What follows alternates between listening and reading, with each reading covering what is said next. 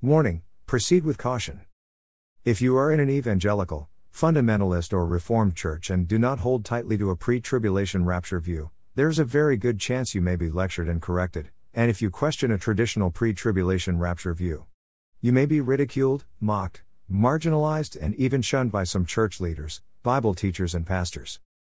As an example, in case, I casually shared my concerns and changing views with a pastor, friend, and his wife at our kids' Christian school track meet one day.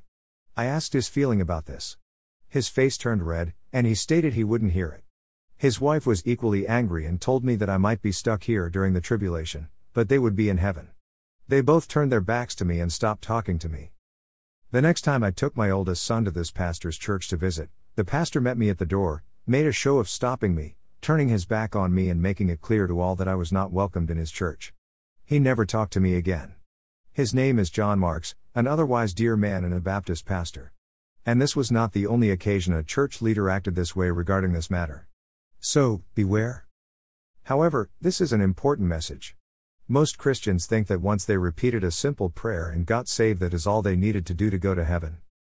Click here for a short message from David Platt, pastor, McLean Bible Church and former president Southern Baptist International Mission Board, about our stated faith in Christ requires that we follow him, which validates that statement.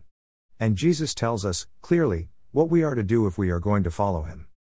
Don't come up short. Now, back to the end of days and a biblical narrative.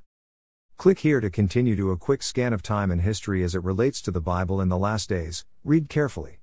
Study and see what you think. Your brother and friend, Mike Young. Click here to return to page 1.